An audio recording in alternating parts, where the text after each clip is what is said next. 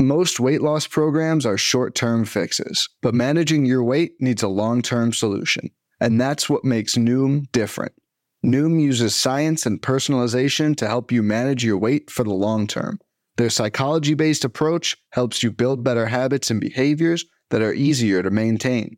The best part? You decide how Noom fits into your life, not the other way around. Sign up for your trial today at Noom.com. That's N-O-O-M dot com to sign up for your trial today. You're listening to Wins Above Fantasy, part of the Pitcher List Podcast Network, with Van Burnett and Steve Gesuele. Welcome back, everybody. It is Wins Above Fantasy, episode 90. Milestone one there, Steve, and it's going to be a great show talking ADP values we love, our favorite draft values, and it's also momentous because here on Thursday, March 9th, we are officially three weeks away from MLB opening day. Very exciting. That unfortunately is also when I'm boarding a plane for India, so I'll miss all the early round editions, Steve. That'll be great. But uh, thank you guys all for tuning in. You guys can follow us on Twitter at Wins Above Pod. I'm at Van underscore verified, and Steve is at Stav8818. Steve, I know uh, we're in the heart of draft season, wrapping up TGFBI. We got Razzball kind of kicking off, picking up where things left off there. And home league drafts are approaching as well, which is always exciting. But uh, it's going to be a great show, kind of a summary show uh, of uh, a lot of the stuff we've been talking about all off season because these are the guys we love in terms of where they're going on ADP. So I'm pumped to get into it, man. How's how's it going out there? Yeah, it's exciting. Um, you know, I, I, I just remember last week in our show, kind of talking about spring training and it being so early, and it being like, ah, you know, it's none of this really matters yet. And even if guys' velo is down, like they're still building up, and it's it's funny because now it's like, oh crap, we're we're three weeks away from from real games, so like it, it's it's go time. Like uh, you know, it, it sneaks up on you so quick. It's like literally been a week, and now I'm sitting here like, oh boy, like uh, this is it. And especially with the World Baseball Classic, right? Like that f- kicks off for it, it, games are going on, but I, I, think this weekend is like this Saturday is like where there's just games like all day, which is which is cool. There was a bunch of exhibition games uh, today, Wednesday, as we record this. Um, so yeah, it's it's exciting. Like there's meaningful baseball. There's a best on best tournament happening right now, which is which is awesome. Um, so it, it's exciting stuff. Yeah. Uh, I'm almost done with TGFBI, not quite. I know you, you finished up. Uh, I have my Turf League, which is part of that Earth uh, universe um, this weekend. So uh, yeah. another another NFBC draft uh, similar to, to TGFBI and uh, the On the Wire League that I've been talking about. So uh, exciting. And then the 25th is is my big one, my, my home league. So fully entrenched in draft season um, and all about it. Yeah, and it's also, you know, bracket season, Steve, and we'd be remiss not to mention because the the timing aligns so well with our show dropping today. You guys can go out and uh, give us a vote in the fantasy baseball brackets. Last year we pulled a, a nice little upset off against uh, Hacks and Jacks, little friendly fire there with the pitcher list pod network as a nine seed, and uh, we got rewarded with a lower seed this year, Steve so we need some help from the listeners because we got uh, Bubba and the Bat Flips as a powerhouse two seed we're going up against. And, uh, you know, jokes aside, Chris that runs this, the Twitter handles at baseball pods. Uh, but Chris does a great job with it. He was joking with us uh, the other day when we were talking to him. But yeah, you guys should go out, check out the brackets. It's really cool to just see the fantasy industry at a glance and, and get some exposure there. But no question, Steve, we're not above a little shameless plug here, right?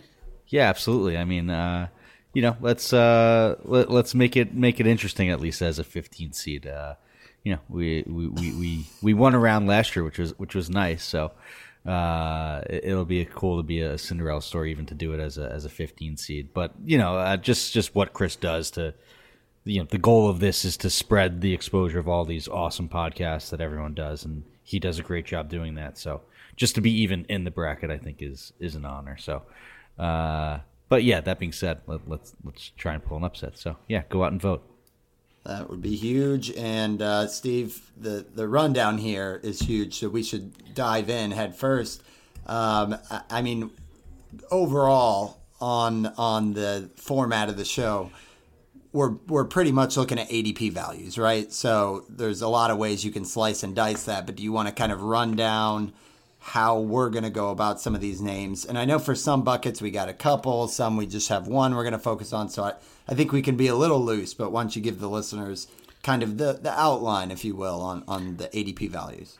Yeah, I think that it's a it's a good way to identify names that you want to target, right? Because everyone talks about sleepers, and then sleepers become wide lake sleepers, and then therefore they're no longer sleepers because they shoot up draft boards. So, um, I, I think that it, it's the goal that everyone wants to achieve. Like you want to select a pick that produces more value or you, you want to take someone at a pick that produces more value than the pick that you used right? You want to have excess and surplus value. That's the goal of everyone's draft. So um, guys that we we think that we should target and guys that are being undervalued that we we see as producing more value um, and the fun thing about that is like you don't have to be you could do that at any pick range right like you know you could think Juan Soto at pick seven is a value, right? Like wherever. Exactly. So yeah. that's why I think it's a fun exercise to do because you can find this everywhere. It doesn't have to be a sleeper that is post pick 150 or something like that. Um, we can go through the draft board uh, and, and, divide it into sections as we did and try and find guys that are going to produce what you need to win your league, and that's getting more than what you paid for. Mm-hmm. Yeah, I think important context for us to kind of note throughout the show is, you know, the the format of your league should factor into this quite a bit. If it's roto five by five, there's going to be a little bit different slant. Even the de- even the depth even the depth of your league, right? Like, what's yes. the what's the waiver wire like? Yeah, exactly. Right. Is it yeah? Is it weekly? A streaky guy might not be good, or you know, people have talked about average and how in a week to week format, average can be kind of a volatile thing to, to bank on. What's the difference between 240 and 270 in, in a given week? So, uh, th- things of that nature we can mention. But what's interesting, Steve, when I was going through my list, and you know, I completely crashed and burned on my chalkboard picks last year. So, I'm, you know, I'll take a small victory lap since October, November because we did a, a, you know similar show. We talk in the off season about guys we like and everything. There are a lot of names that you and I had that weren't necessarily all over the industry, and those names have shot up to where I almost wrote down a few names, and I was like, they've already moved up so much. So I might I might name drop a couple of those, but I think we got to be a little mindful with our ADP range being in the past month of just how far those guys have moved because you know, at some point, a value stops being a value mm-hmm, and you keep mm-hmm. scooting those guys up. So we can talk Absolutely. about all that good stuff. Um, are you ready to just jump in, Steve? Yeah, let's do it. Nice. Well, why don't you start us off? We're, we're leading off with the pick 1 to 50 range. So these are really the first, you know, three, four rounds of your draft, depending on league size. And Steve, you can start off and then I'll kind of uh, circle up after that. So here's one that kind of uh, is right to my point as to values can be anywhere. Um, uh, my first draft value that I love is Rafael Devers. He's currently uh, at pick uh, 20, um, or the 22nd mm-hmm. overall player uh, at NFBC. We filtered from all drafts from Feb 8th to March 8th, so that's exactly a month back from today, Wednesday, when we're recording this. So I, I just find it easy, maybe because I, I, had a lot of shares of Devers last year and saw it happen in real time. Like he got hurt. He had hamstring. He had a hamstring injury that he spent about oh, two weeks on the IL and came back and was just not the same player. Before that, he was having you know one of the quintessential best Rafael Devers seasons that he ever had, and it is clear in the splits. In the first half, in 377 plate appearances, he hit 324. He had 22 homers. Um, you know, uh, was just doing everything that you expected Rafael Devers to do.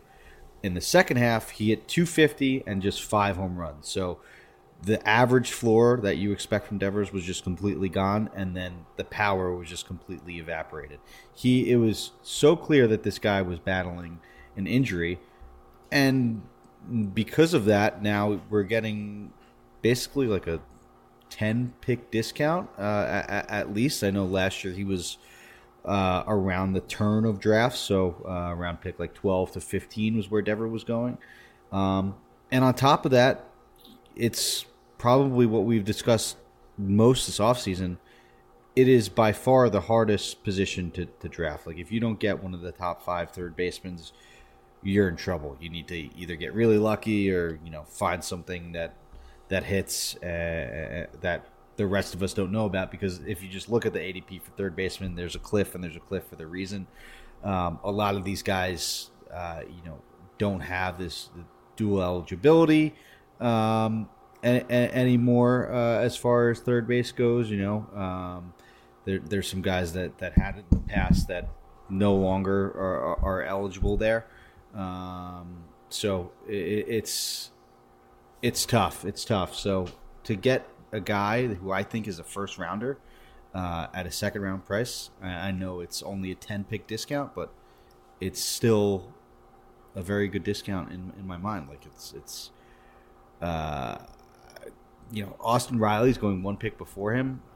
I think I'd take Rafael Devers every day there just because the track record, uh, you know, the concerns that we've had about um, also uh, about Riley's play discipline in the very recent past. So uh, I, am all in at Devers at pick 22. Yeah, I love it, Steve. I know you and I both grabbed Devers in our uh, Raz Slam separate mm-hmm. leagues. Um, so yeah, no no convincing needed here. I think another thing to point out with Devers is as a lefty hitter, he also gets shifted on or was shifted on in the past.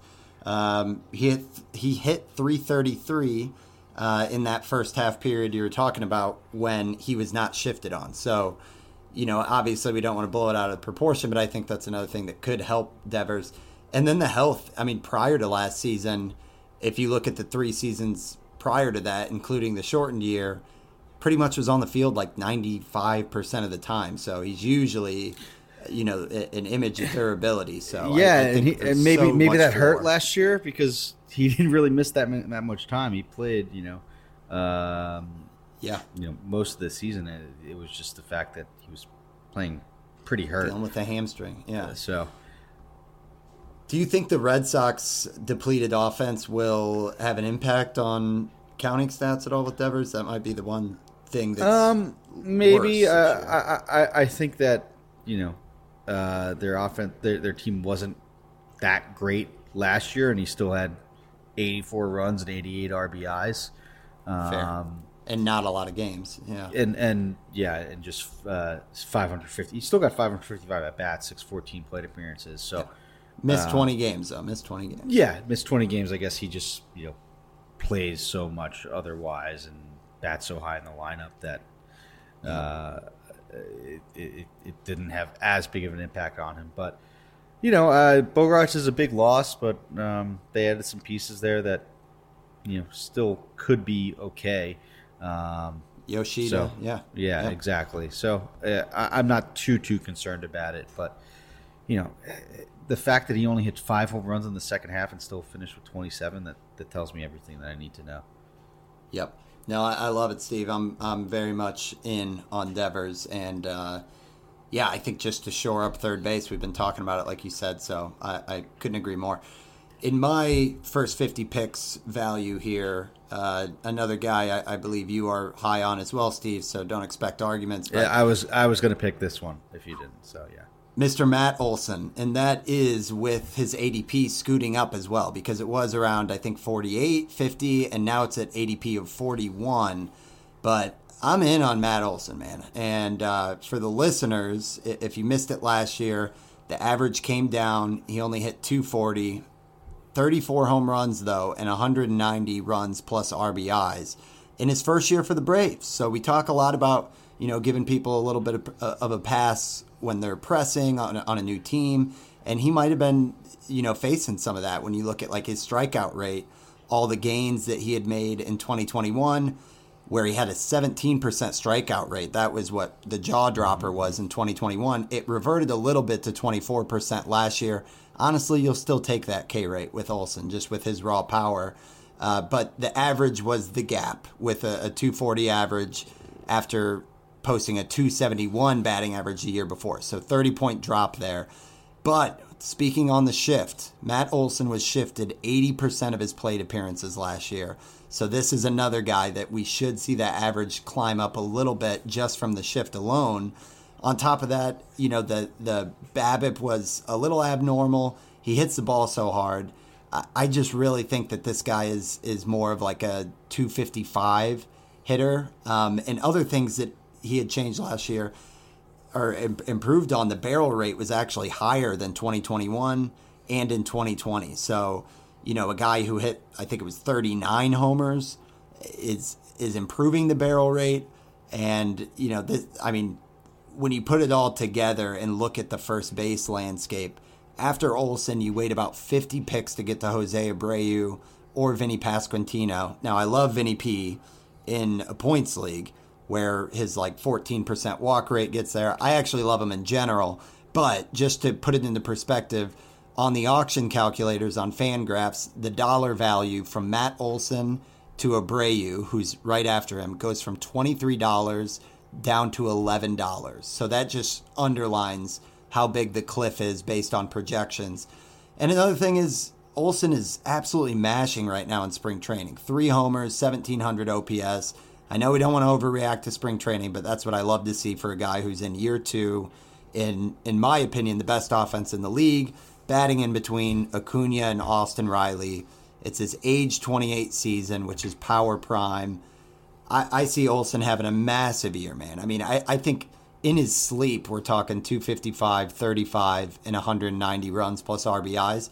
But I think there's a little bit of upside on the average, which we've seen as recently as the year before last. And I think he could go out and hit 40 homers. So I love Olson here. I think it's a safe pick. I think it offers uh, some some ceiling, and I think he's closer to that first base tier in front of him with like Goldie and everybody, and that's a great tier. I don't say that lightly. I think he's closer to that group than what follows after him. So love, love, love Olson here. I uh, already have a share in TGFBI, but I and I reached by the way, and I plan to have more. So um, thoughts on Olson, Steve? I think an ideal round like two, three turn for me is Devers and Olson. Um, oh yeah, you get oh, yeah. like your corners squared away. Um, their floors are just so high. I think we saw the floor for both of them last year, and it was still really good, right? Like both, like if that's the floor for these guys, uh, sign me up. Um, I think it's a quintessential issue that we talk about New Year with with the new team.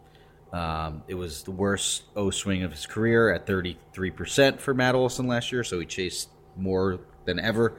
Um, but despite that, it was the best hard hit uh, rate since 2018 in Oakland, uh, the highest max exit velocity of his career. Um, like you said, the barrel rate was, you know, uh, really good. Again, the best since 2019 there.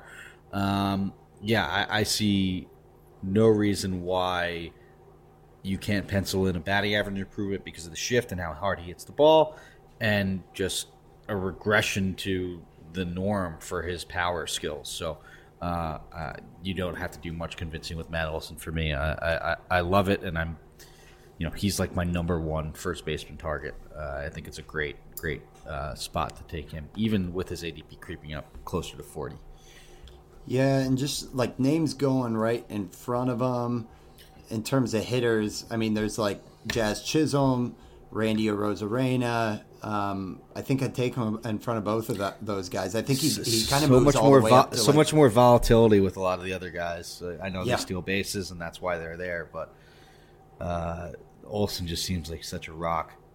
Yeah, I think he even goes he goes up for me around like Lindor and Semien right around like mm-hmm. ADP 31. So I think there's still room there because, you know, with the spring training he's having, that ADP might continue to climb. But love Devers, love Olson, and yeah, you said it. That pairing for the corners would be massive. Um, so we will get to uh, 50 to 100 and talk about some more guys. But we're going to take our first ad break and we'll be right back. Eating is an emotional experience, which is why managing your weight needs to be a psychological one. Noom uses science and personalization so you can manage your weight for the long term. Their psychology based approach helps you build better habits and behaviors that are easier to maintain. And they help you understand the science behind your eating choices and why you have those cravings.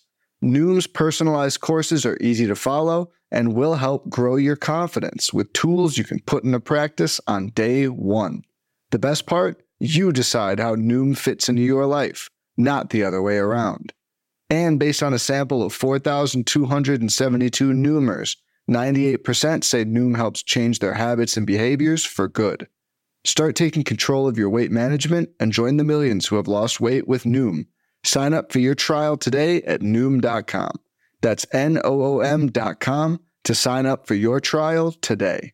When it comes to weight management, we tend to put our focus on what we eat, but Noom's approach puts the focus on why we eat. And that's a game changer. Noom uses science and personalization so you can manage your weight for the long term. Their psychology based approach helps you build better habits and behaviors that are easier to maintain. And they help you understand the science behind your eating choices and why you have those cravings. Noom's personalized courses are easy to follow and will help grow your confidence with tools you can put into practice on day one. The best part? You decide how Noom fits into your life, not the other way around. And based on a sample of 4,272 Noomers, 98% say Noom helps change their habits and behaviors for good. Try Noom today and see the results for yourself. Sign up for your trial today at Noom.com. That's N O O M.com to sign up for your trial today. All right, so Steve, you're back up 50 to 100. Feel free to uh, hit on a guy, or if you want to breeze through a couple, uh, the floor is yours. Uh, I'm really cheating here because this ADP I think is uh, exactly at 100, uh, but uh, I, I can't go uh, an ADP value show without mentioning my boy George Kirby. Um, loved him last year. Think there's going to be another step forward this year as he tweaks that slider and continues to improve and, and make that a, a, a strikeout pitch. He has six pitches listed on Baseball Savant, which is always cool to see. Um, but you know, Kirby, what what Kirby did last year um, was really without a true breaking ball strikeout pitch. Um, I know it got better towards the end of the year, but uh, he did a lot of what he did because his fastball was so good. Um, it allowed just a 221 batting average against. It had a 30% strikeout percentage, um, a 208 X batting average. So, um, really, really good stuff for the fastball. But the, what was missing was that true put away pitch. Um, the, the the fastball actually had the highest whiff percentage for any pitch, which is which is crazy, right? You never see that uh, mm-hmm. for really any pitcher. Like no matter how bad you know they are like you know you get your most whiffs with breaking stuff. So yep. um, there's been pieces in the off season that he is tinkering with that slider. Um, he added in a, uh, uh, a, a sinker i believe at times um, to get a lot of called strikes that led to uh, you know his big run in august and september. Um, so i really think that th- this guy is just one slider tweak away um, from becoming a, a, fantasy ace. And uh, I, you know, we say that pick 100 is a sweet spot to to be picking starters. Uh, I think George Kirby is the pitcher to be picking in that sweet spot. Your uh, music to my ears right now, Steve, because Kirby is another guy that uh, I, I, grabbed in TGFBI. So love to hear it. Um, you know, the Mariners let their starters go, and that's I think an encouraging thing right now. You know, in addition to everything you said, Steve, because he had a strikeout per inning last year, but if the slider evolves and he's got more swing and miss, I think he could really rack up some numbers because projections have him at like 145 innings after pitching 130 last year. But if you go over to Logan Gilbert, who's similarly, you know, a, basically a pitching prospect they were trying to ease in and protect long term. Gilbert had 119 innings in 2021, so 11 less than Kirby did last year. And then this past season, they ramped Logan Gilbert all the way from 119 innings up to 185. So if, you know, they're kind of treating Kirby in the same manner, I don't know that we can bank on 180, but I think 160, 170 to me is not out of the question. I mean, like this is this is what the Mariners do, and this is the window when they're trying to push. So I love Kirby. I think the upside lies with the volume. There's a super high floor, even as young as he is, with the command. Just having a 4.1% walk rate last year is ridiculous. So yeah, I think uh, Kirby is a, a great name there, and like you said, it's in that sweet spot of starting pitchers where I think you're fine if he's your SP2, but I think you're in great shape if he's your SP3. So love love the call there with Kirby, and again love the confirmation on uh, my my TGFBI staff. So into it.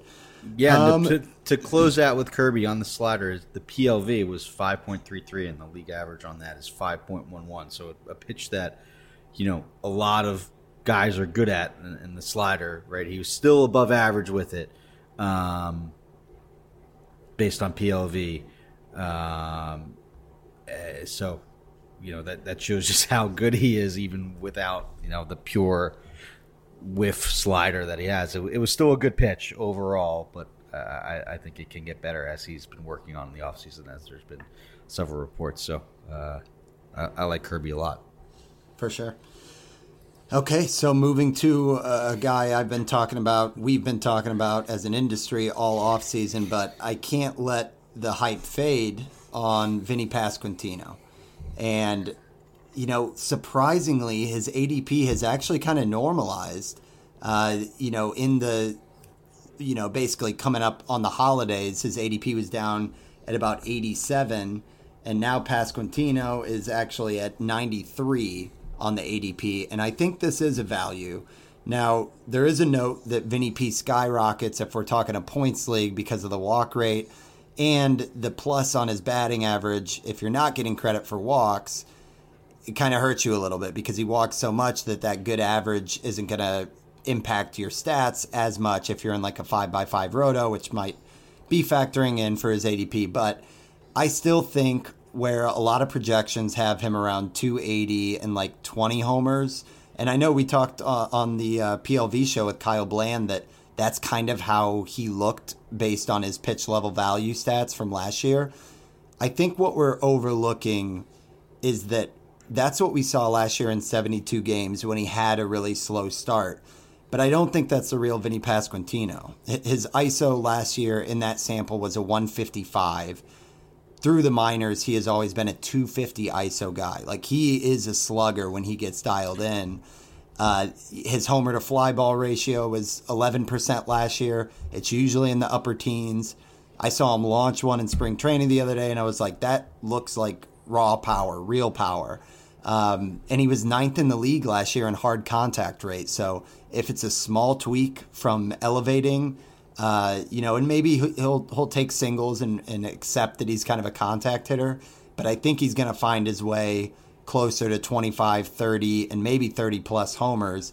And if he can do that with like a 290 batting average, like look out. This, I mean, he's still in the Royals lineup, but they're getting better. He was 11th in the league in strikeout rate last year. 11th in the league with those tools as like a power contact guy. I still think at, at pick 93, in my opinion, I've seen enough from Vinnie Pasquantino to think that this is the last year you're going to get him here. Every year from here on in, he's going to be a top 50 guy, and I think you're, you're looking at a discount right now. So I know it's kind of uh, in a funny way a, a vanilla one because he's such an exciting player, but it's vanilla because everyone knows that Vinnie P is a big name. But you know, you can look up and down the stat sheet. He was second in the league in expected batting average last year. Like this guy has a really unique, almost triple crown skill set if he can tap into the power a bit more. So uh, I, I love Pasquantino, and I, I still think he's a great value here, especially in points leagues. Double everything I just said in points leagues. But Steve, uh, I actually don't have a share to date in, in my few drafts that I've had, but uh, hoping to change change that soon. What are your thoughts on Pasquantino at 93? I think that his power is being under underrated because you just look at you know a decently a decent sized sample from last year. You see an 8.8 barrel rate, but like you said, a lot of that came from the first month and a half where he just struggled with just pounding everything into the ground. Right, um, he had 11.1% fly ball uh, home run the fly ball ratio last year.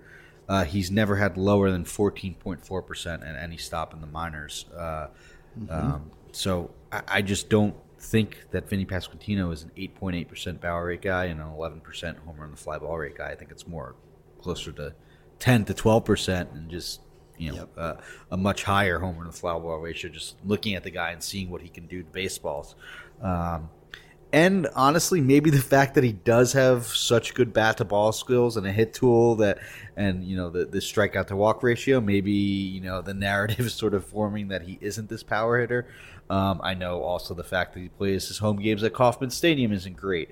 So uh, I think that there's just um, a decent uh, underestimating of his power by the entire market. So uh, you know, he hit 18 home runs at AAA uh, in 73 games before coming up last year. So uh, that was uh, good enough for uh, an ISO of 284. Uh, yeah, his ISOs at every stop in the minors were much, much higher than 155. Like, at minimum, this guy's a 200 ISO guy. Yeah. And if he's going to hit close to 300, that's close to a 500 slug, which is, you know, chef's kiss. Well, get ready because we're going to see him for uh, Team Italy in the World Baseball Classic. But in the four games he did have in spring training, uh, 444 average, a homer, four RBIs, 1300 OPS. So, yeah, I'm all systems go for Vinnie P. Uh, you know, and again, shocking. You gotta you gotta get shares because you followed that account. Like, is Vinnie P up? You dropped him just before he came up. I know. You gotta get you gotta get some shares. This just, is like just, my uh, this is my podcast share of, yeah. of Vinnie P, but I need some actual ones. All right, in, yeah, in, yeah. in our, uh, it, it, I think we're running back the podcast league again this year. I think uh, if we did, we have we'll, we'll, make a promise that we have to draft him onto the wins above fantasy team. It's got to be done. It's got to be done. So, all right. So, Steve, anybody else you wanted to uh, mention or hit on in this no, range before I, I think we I think we, I think we could we could head right to the to, to the next Okay, uh, let's group, jump in. So post post 100 to pick 200. Who are you cir- circling in this range? So this is a name that's come up to me. I think uh, SP streamer Michael Simeone has been tweeting about him. Uh, I know Pitching Ninja loves him and, and, is always putting up gifts, of, especially after his strikeouts and the things that he does. Uh, it's it's Lance Lynn. Um, I think nice. that there is a a reason why he's going so late in drafts. Uh, he's around pick. Uh, I swear I have it up. Like 140, 150. 140. Yeah. Um, he is going yeah, at 135. 135. Um, 138 ADP, 135th player off the board. Um, I think it's ageism and just the fact that he wasn't great for the first, you know, half of his starts last year. I know he started injured but uh, the first 60 innings or so were, were pretty bad. Um, the overall line didn't look great last year too, uh, just a 3.99 ERA. Um, all the ERA estimators were, were much better, but um, I, I, think that it was easy to miss what Lance Lynn did in the second half um, once he got right. Um, he had a 252 ERA um, and a 25%, 26% strikeout rate and just a 6% walk rate. Um, so, uh, sorry, a 3% walk rate, 26% strikeout rate, 3% walk rate. So much similar to the Lance Lynn that we've come to know and love over the last few years, where he's become like a mm-hmm. borderline SP1, like as good as you get SP2 sort of thing. Um, maybe that's a little bit of a high end for for Lynn, but you know he, he's he's been really really solid, and I think the fact that you know he's old, fat, and like you know didn't have a, a great start after people held on to him on on their IL this start last year. That's a recipe for. Uh, um, for for you falling in drafts and therefore being a value. And no offense to Lynn, I, I know he's made jokes about his body type there. You know, we are we are not a body shaming podcast whatsoever. I, I love Lance Lynn uh, for for all that he is in every single way. So uh, yeah, I, I think that Lance Lynn is a great value. I think that he can definitely produce you know um, top thirty ish starting pitcher value, and he's going I think pretty far outside there. I'm filtering it on on just pitchers and, and looking where where Lynn is. So this is going to include some relievers, but uh, he's being drafted as a 51st pitcher off the board. Like, yeah, I, I don't think there's going to be 50 pitchers better than Lance Lynn this year. No, I don't think so. I, I was high on him last uh, off season as well, and you know, it's just for for three years he looked the same coming into last year. So I think it's too soon to to say that this is like a, a new Lance Lynn, and this he was the same in, in the second half. Yeah, you yeah. know, right? Yeah, so like you're, you're literally talking yeah. about like seven eighths of his past four years have yeah. looked like an SP two pretty much, mm-hmm, and mm-hmm. I mean he was being drafted in like the you know top sixty overall players uh, just you know twelve months ago. So yeah, I I think I totally agree. Uh, more soft analysis, but you know being closer to Chicago, like the White Sox had a shadow over them last uh-huh. year. I uh-huh. know everyone knows everything went was, wrong. Everything it was wrong. truly like anything and everything. So I think with new manager, new vibes, uh, I think that not only is a, a, good player to count on a bounce back, but I love the price at, at a 138 ADP. Our, our, boy Rich is all over the White Sox as a bounce back uh, team this year. Uh, talking just futures with him uh, last week. So, hey, uh, I'm gonna be out in yeah. Vegas if Rich wants to, you know, have me hit up Caesars for him yeah. or something. I'm there just you go. saying. Just saying. okay, well, um, this is the range, Steve, where hold on to your seat because I can't believe I'm even saying this, but every part of me wanted to say Lars Nootbaar is my guy in this range because I love Newt and we love Newt and we reached drastically for our OBP Dynasty League for Newt. But if we're not talking OBP, I gotta say that the the helium is getting a little out of control with Newt. And I think it's A, the industry loves him, B, outfield is so thin that there's a mm-hmm. position jump there. But when we talked about Nootbaar like two months ago, that was at an ADP of 225. He's already jumped 50, 50 spots. Wow. Wow. Yeah. And I know, like, I know there was a lot to be excited about. His barrel rate jumped from 4% in 21 to 12% last year. There was all the Driveline stuff, the bat speed. Like, I'm still super excited about Newt.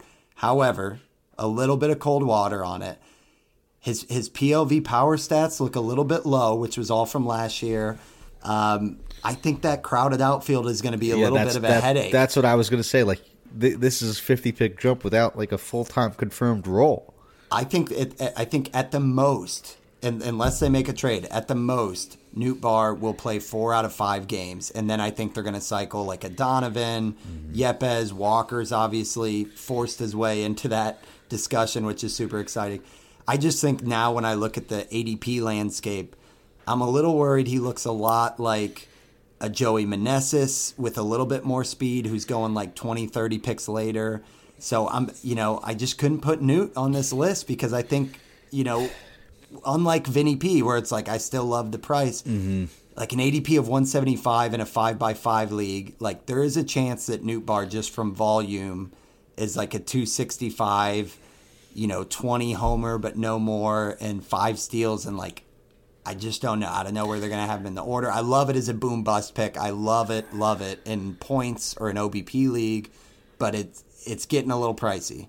And I'm I guess saying. I guess another thing about value is, uh, or another way to look at it. Maybe we should hit on this in the top of the show, but can you find similar production at a later price, right? Like, and I, and I think that Joey Meneses example, I was actually going to put him on as one of mine, but we could talk about him here. Like, is that like an older, unsexy version of Large Lars Nootbaar on the on the Nationals? Just you know, um, I, I don't know. I, mean, I, know Newt, that there's Newt, there's a lot of questions with with Meneses too, but a lot under the hood looks looks pretty good. It doesn't look like a you know um, Doesn't look like a fluke. He's, uh, yeah, he's in the heart uh, of the order. I, am trying. I'm trying to think who who's the comparison for from 2021 for for um, for Nootbaar, like a, just an older veteran who came up and was kind of like um like a Patrick Wisdom or something like that, you know. Um, yeah. Or Frank Schwindel is the is the example I think that That's Derek VanRiper and, and you know you know Sarris have used. Uh, like I don't I don't th- I don't think Meneses is that.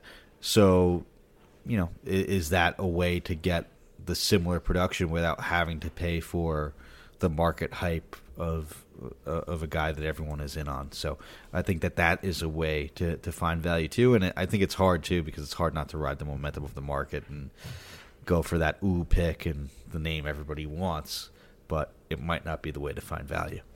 Yeah, definitely. I mean, Oscar Gonzalez is a, a, good play, 20, 30 picks back as well. Like, it's not a terrible spot to grab like an outfielder three or four. And again, I love Newt. I think as long as you're set up to to where you can afford that, that is, you know, you're paying for the upside there. So just just be prepared to pick 175 for Newt.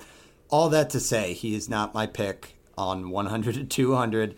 Who I'm going with, Steve, is is Jeffrey Springs at pick 172. Another guy who I grabbed in TGFBI. I know we talked with Nick Pollack on our POV episode. You guys got to tune into that if you missed it. But PLV model loves Jeffrey Springs, and a lot of it's the changeup. But last year, I mean, coming from the bullpen, last year he got 135 innings with the Rays, over a strikeout per inning, a 246 ERA, a 107 whip and there's just so much to like. That strikeout or that walk rate was just 5.6 percent.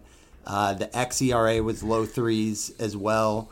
Um, getting into the actual pitch mix, he's pretty much equal, more or less, fastball, changeup, slider guy. And the changeup and the slider both had a, a PLA, which is basically the ERA value, true ERA value of that pitch. The changeup and the slider were both a 323. So you know, at a pitch by pitch basis, regardless of, of what the hitter did, what we saw is that he's, you know, for the most part, a low threes guy. I think when you look at the fact that the changeup has a 23% swinging strike rate, league average being 13%, like that is an elite changeup. The slider, for being as good as it was, just a 10% swing strike rate, so that could even get better. Uh, he locates the fastball high. It's just kind of a, you know, more or less a show me pitch to set up uh, his off speed and breaking stuff. But I think with Glass now shelved for six, eight weeks, you know, the, the, the Rays are probably going to look at Springs and hope to get 150 out of him. So if they do, I think we could see 160 plus strikeouts with elite ratios, and he's going at an ADP of 172. So I like Springs a lot. I think as an SP four or five, you're doing really well if you have springs kind of rounding out your rotation. The Rays are just so good with these changeup guys. It's just so funny looking at Springs. Is uh, you know on Savant they have that the graph of just you know pitch usage, um, uh-huh. and you just see the changeup just like shoot up last year. It's like oh that that that's why he did good. Um, so uh, yeah, I, I think that Springs is a great pick. I, I, I like Drew Rasmussen too. Like basically any one of these guys, like the Rays just know how to get the most out of it. So, um, and, and it leads to a lot of these value guys because yeah, they do limit their innings, but I think that does lead to um, draft day value, right? Like you're fine if you get 150 innings from from Springs again.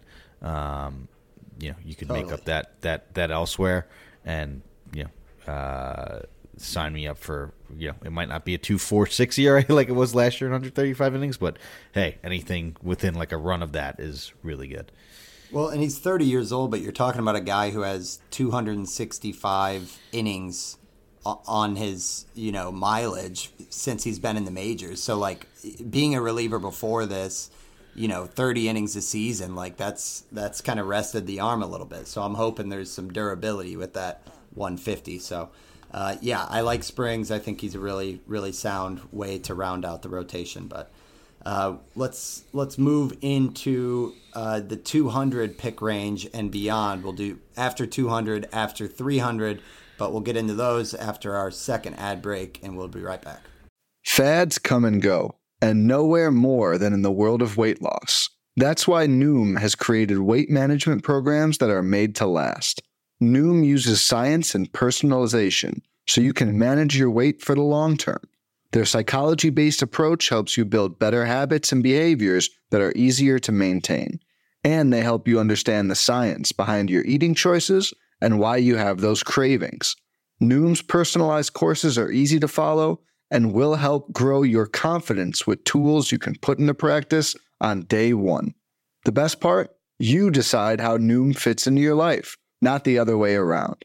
And based on a sample of 4,272 Noomers, 98% say Noom helps change their habits and behaviors for good. So stop chasing health trends and join the millions who have lost weight with Noom. Sign up for your trial today at Noom.com. That's N O O M.com to sign up for your trial today.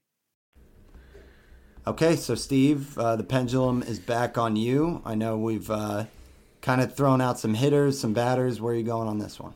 Um, this one is more of uh, a gut and just like uh, I, I I know the last year was really bad and uh, who knows, but I, I like Jesse Winker this year. I think it's a I liked him going into last year. I know that there probably wasn't uh, the smartest decision with him going from Cincinnati to um, Seattle, Seattle, yeah. but he is now back in a, in a hitter friendly uh, environment in Milwaukee.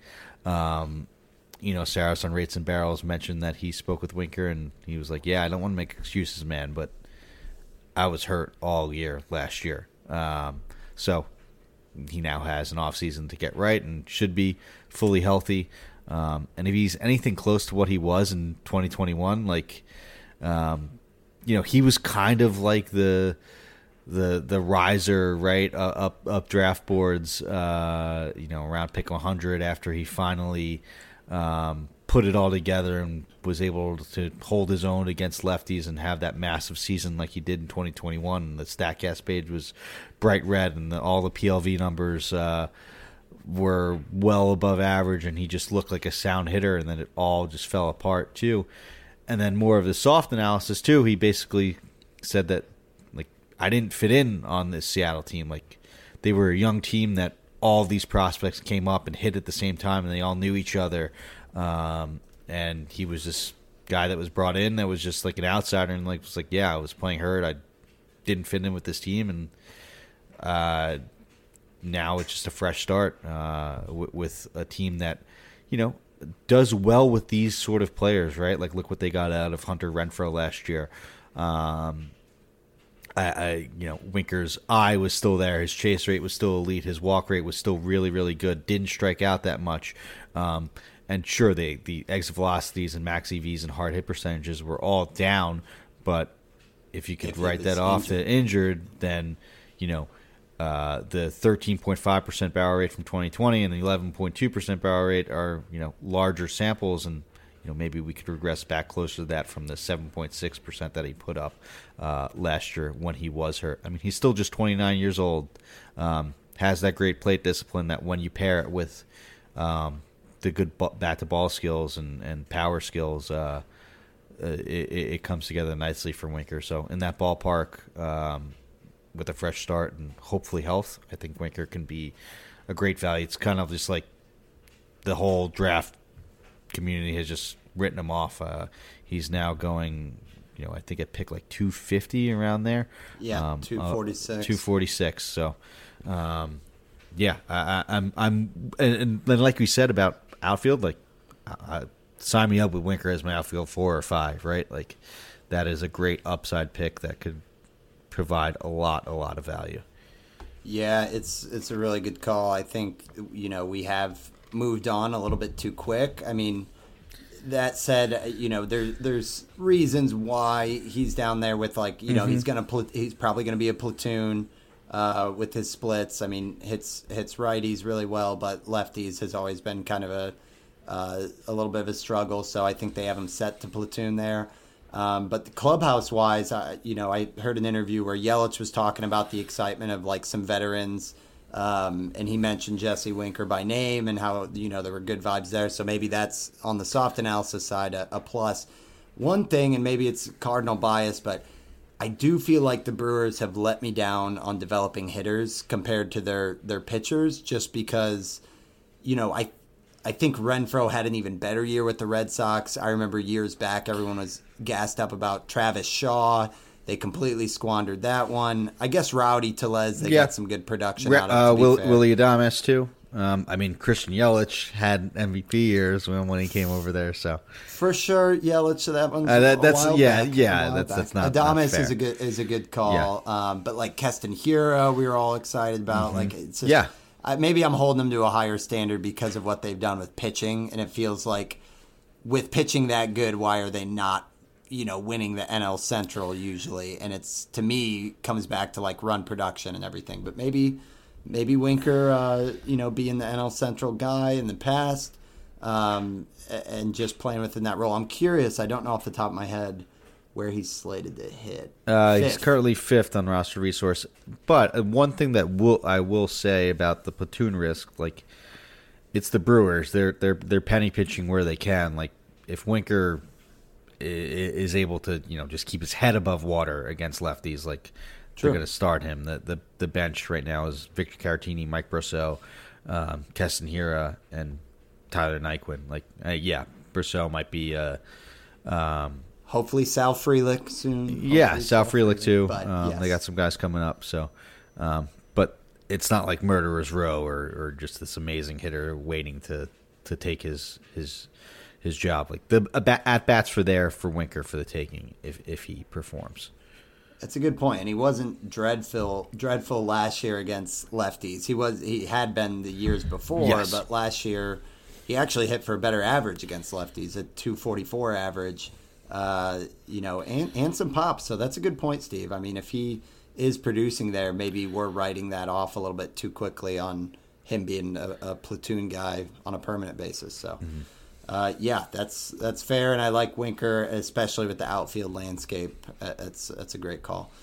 Um, another guy I, I've talked about that I'm I'm still excited about, and I, I think he's another one who's moved up Yeah. about 20 picks in recent months, but it's Andrew Heaney at, at pick 217. I thought about Hunter Brown, but I kind of looked at this as, you know, Heaney, we just saw it, and I think if there's innings concerns with Heaney, I think it's something that you can backfill if, if you have an IL slot at least. Um, it's like what we used to do with Rich Hill back in the day.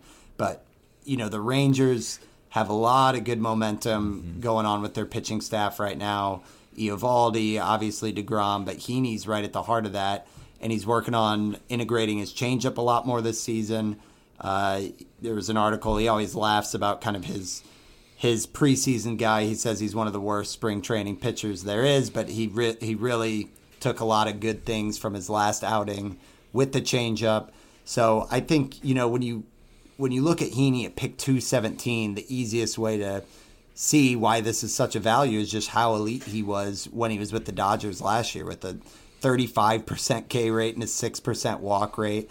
Like even if there's some regression there, you know, he's had a home run bugaboo in the past. If you even if you make him a, you know, mid high 3 ERA guy, you're still getting that swing and miss stuff with a, a good club with the Rangers that he should have some run support as well.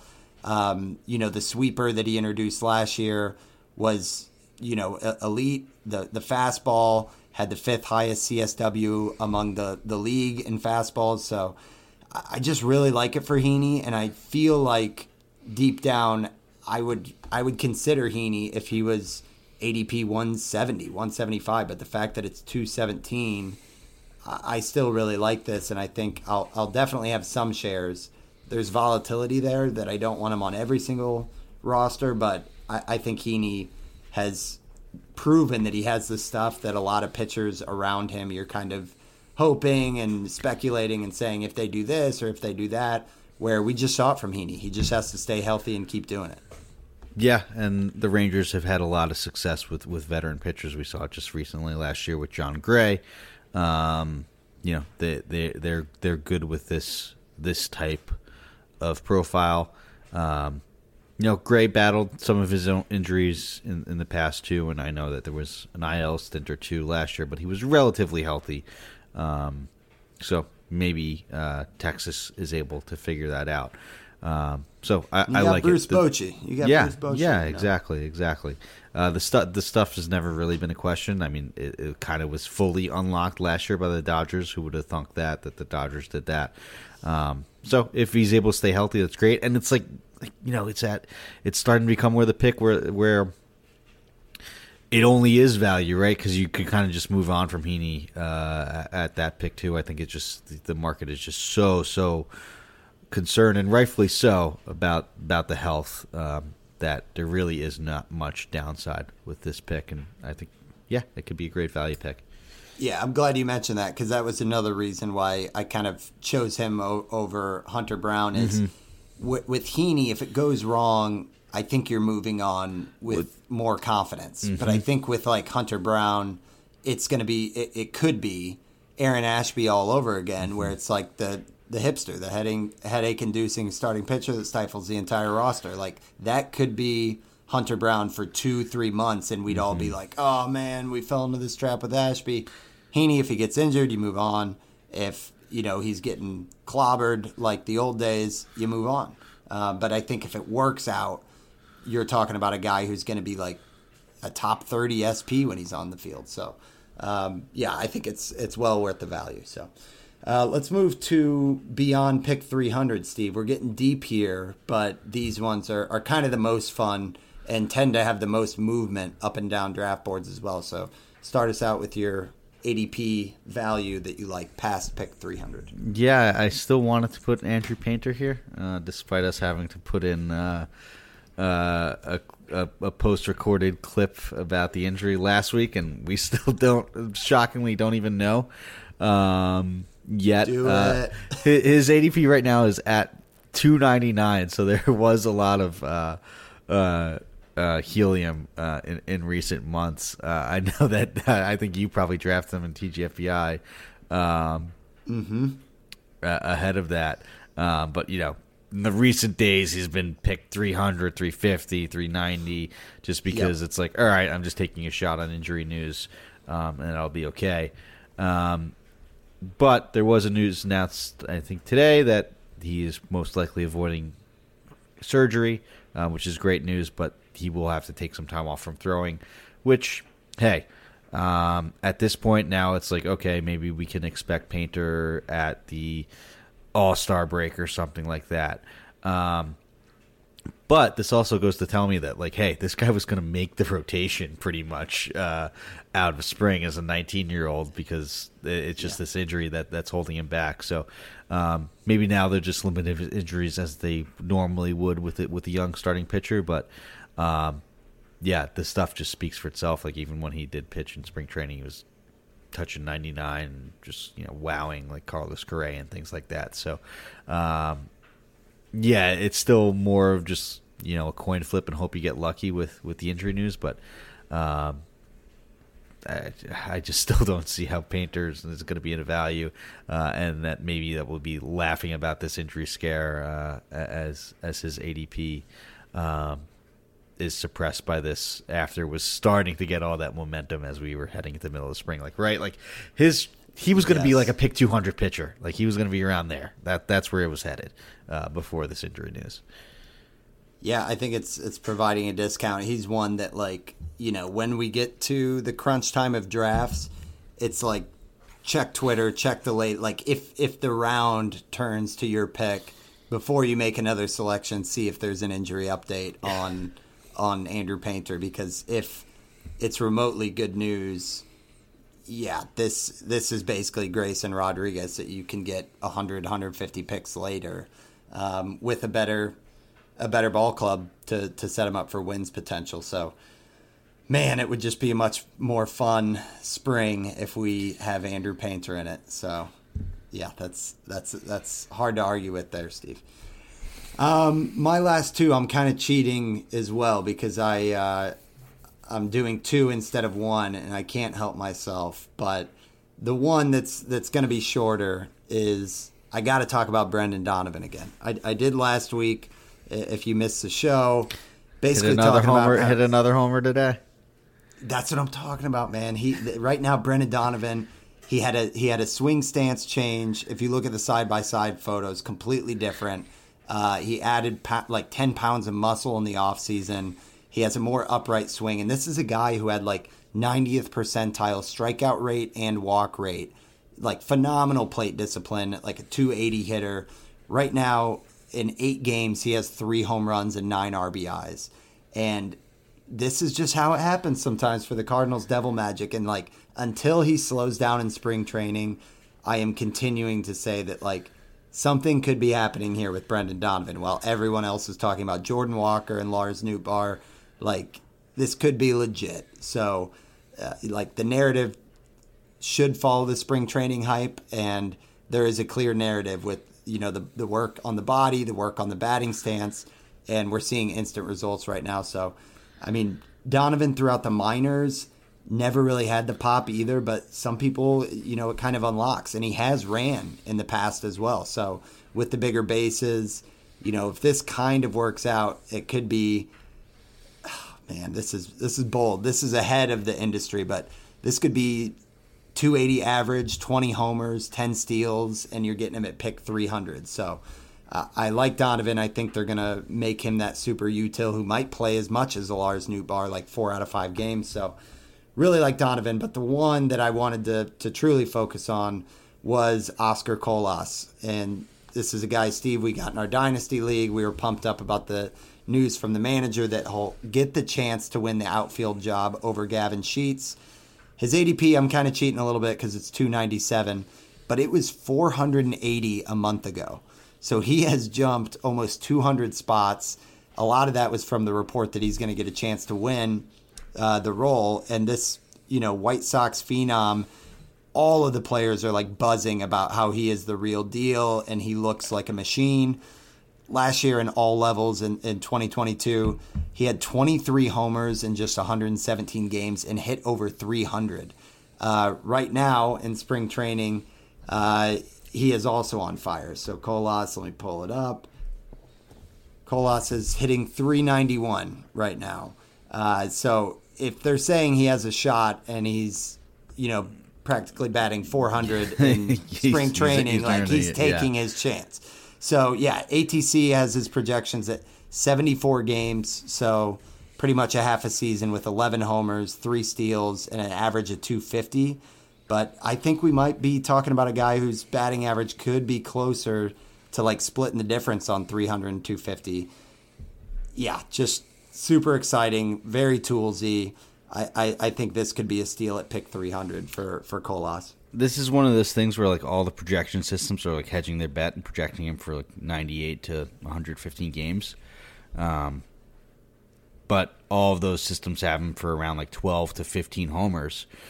Uh, but he's either going to win the job and play, you know, close to 150 or, you know, or not. And it looks like he's going to win the job. So then, you know, prorate that and you're around a 20 homer hitter that could hit, you know, 275 that maybe has some power upside, like yeah, I'm all about it. And the buzz around him and and how he's faring in spring training is just exciting. You know, he's he's 24 years old already. Like you know, he he's not the typical young prospect that has to come up and and adjust, right? Like uh, I believe he played professionally in in Cuba too. So um, it, it, it's it's slightly different than like your normal prospect, you know, route. Uh, he yep. played in the uh, in, in, Japan in the NPB, uh, which is which is pretty pretty pretty cool um, and interesting. Yeah. He is he is Cuban though, but um, played over in Japan. So uh, exciting stuff. I think he was a two way player too at one point, um, but he's not going to to pitch. But hey, maybe he will as a He's got a cannon. Yeah, maybe he will as a position player and actually be like a. a you know, Viable, a, for, a yeah. formidable pitcher, which would be which would be funny. One other thing on on Colas is his projections have him at like a twenty seven percent K rate, and it was kind of high last year. But so far in the preseason, across 23 at bats, which by the way is the second highest for the White Sox, so they're definitely mm-hmm. getting a long looking, look at him. Yep. He has one strikeout in 23 at bats. So that plate discipline is something you should watch closer in spring training, and it looks good right now for Colas. So I'm uh, I'm interested. I will have some shares in, in the deeper leagues for sure, and we already got a share, Steve. So that's that's great. But yeah, Donovan and Colas, super deep ones that I think uh, you know could be rising fast in the near future. But uh, that that wraps us up, Steve. Uh, I think you know we've talked about it enough that we really got to pull the trigger on getting our our team best ball in on NFBC let's just let's just do it like this week, man. We yeah, gotta, let's let's let's uh let's do it this week. I know we we got another uh another show to do here, um, but well, yeah, well, let's let's fire one up. We'll do a best ball, um, and, and then we could, you know, talk about that. Maybe we do it. Uh, we could do it like, and then talk about it on the show uh, right there after, which would, which would be fun. Yeah, love it. And uh, yeah, we'll, we'll be here, you guys, every, every Thursday from here through the season. So yeah. we're back on the weekly plan, which is great. And yeah, if you guys uh, stayed with us this long, appreciate you listening. And again, the shameless plug go out, give us a vote on the baseball pods bracket. Let's make a little noise out there. It's March, baby. So uh, that, that wraps us up for episode 90. As always, you guys can follow us on Twitter at Wins Above Pod. I'm at Van underscore verified, and Steve is at Stav8818. Rounds us out. We'll uh, talk to you next Thursday, but thanks for talking baseball with us, guys. Thanks, guys. Later.